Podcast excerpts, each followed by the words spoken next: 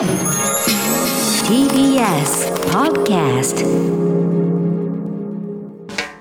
発信型ニュースプロジェクト荻上チキセッションここからはフロントラインセッション。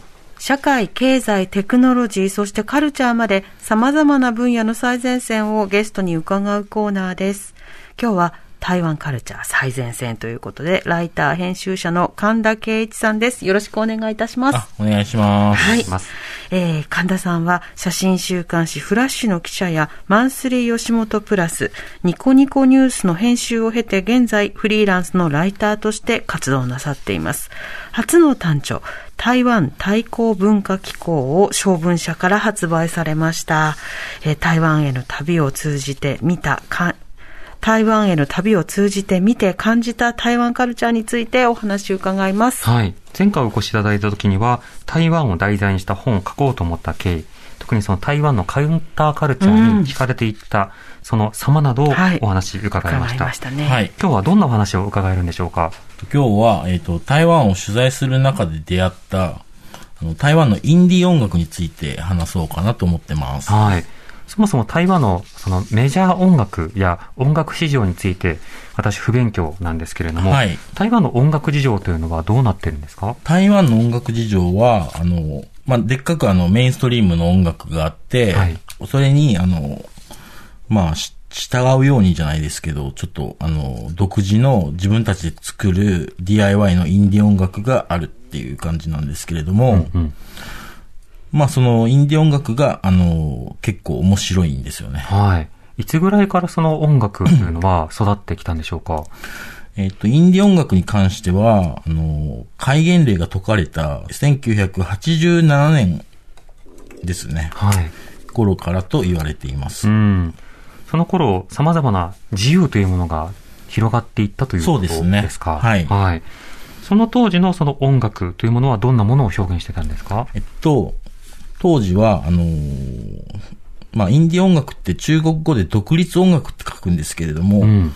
これはですね、台湾独立とのダブルミーニングでして、はい。主に国民党批判の反権力音楽がルーツなんですよ。うん、うん。まあ、そういう歌詞が多かったんですよね。これ国民党批判というふうに台湾文脈で聞くと、じゃあ共産党支持なのかというとそうでもないわけですか？そうですね。だから民主主義とか自由主義とかそっち方面の、うんあのー支持ですね。うん。不徹底であるという抗議になるんですね。はい。これそこから年代別に辿っていくと、どういった流行というのが台湾音楽、台湾独立音楽には見られるんですか？と、僕が最初に台湾に行ったのが2011年なんですけれども、あの、10年代は日本の音楽にかなり影響されていました。うん。で、僕がレコーダーにその時行った時に、あの、日本語が話せる店員さんがいたんですけれども、はい。なんか、台湾の、まあ、CD を説明しながら、これは台湾のフィッシュマンズとか、これは台湾のナンバーガールとか、これは台湾の銀杏ボーイズみたいな、そういう説明をへしてくれるっていうぐらいに、日本の音楽にかなり影響されてましたね。実際聞いてみてどうだったんですか？そのまんまそのまんまでした。そのまんまですかあそうなんだ。聞きたい。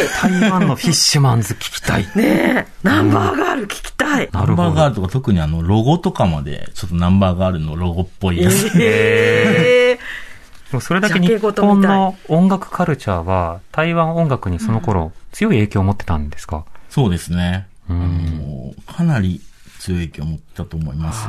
うん。で、今はどういったシーンが広がってるんですか、最初あの、ルーツが政治色がかなりあるって言いましたけども、はい今は結構政治色の抜けた、まあ、いわゆる、まあ、おしゃれ音楽っていうのが多い印象なんですね。うん。世界的に流行ってるシティポップとかが結構今、台湾でも主流のインディーズ音楽になってますね。うん。で、えー日本だけでなくて、あの、世界中の音楽からやっぱ影響を受けていて、はいまあインターネットの発展っていうのもあるんですけど、結構僕が聞いても元ネタがわからない感じになってますね。で、あのー世界で結構人気のアーティストも多く輩出してますね。うん。では今日は、その中から台湾のアーティスト、一曲紹介していただきます。はい。どなたですか？はい。えっとですね、DSPS というはい。アーティストを紹介したいと思うんですけれども、うん。この DSPS は2014年に結成された女性一人男性二人のスリーピースポップバンドっていう感じですね。はいギターポップバンドって言った方がいいのかな。うんうん。まああのー一応スーパーカーに憧れて結成されたってどこにでも書いてあるんですけども、ほうほう。スーパーカーに。そうそうそう。うん。まあ聞いてみると、そのスーパーカーっぽくなくてどっちかというとなんかちょっとメローな感じというか、はいはい。そういう感じっぽいと僕は思います。うん。で、あの、この DSPS と盟友って言われているのが、あの、イラストレーターのガオエンさんっていう方がいて、ガオエンさんは、あの、村上春樹さんの猫を捨てるっていう単行本のイラストを描いたことでちょっと話題になったんですけれども、うそれで今コミックビームでも連載してて、はい。結構日本でも知られてる台湾のイラストレーターさんなんですけど、うん。その方が、あの、この DSPS の名誉でジャケットとかを全部担当したりとかしてます。なるほど。はい。その、では DSPS の中から一曲聴いていただきます。神田さん曲紹介お願いします。はい。えっ、と、DSPS で、これちょっと長いんですけど、ウォフイブフイヨシュダオシャウラって言うんですけど、えっ、と、日本語で、まだ午後に寝るのかいみたいな、そういう感じのタイトルです。はい。はいそれではお聴きください。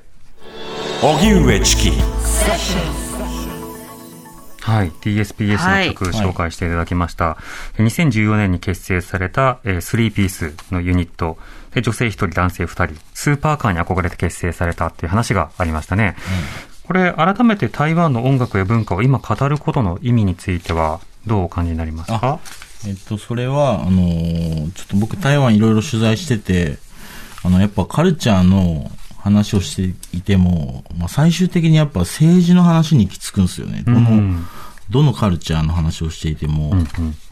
で、もう彼らは日々の行動そのものが政治だと言ってて、はい。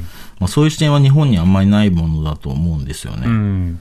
で、まあ、それも含めて台湾を見ることで、まあ、日本を客観的に浮き彫りにするっていうことをができると僕は思ってます。うん。確かに、政治への自由みたいなものを音楽を通じて掲げるはいカルチャーと、政治とか日常の様々なものから逃れる、ある種政治からの自由をうん重視するようなコミュニティ、いろいろあると思うんですけど、うん両方の方向性がね、ちゃんと確保されていることって大事な気がしてきますよね。そうですね。うん。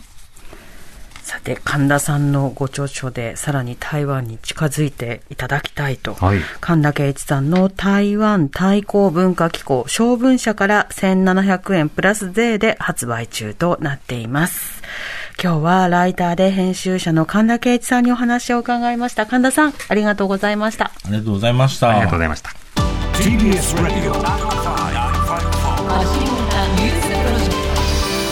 荻上チキ荻上チキセッション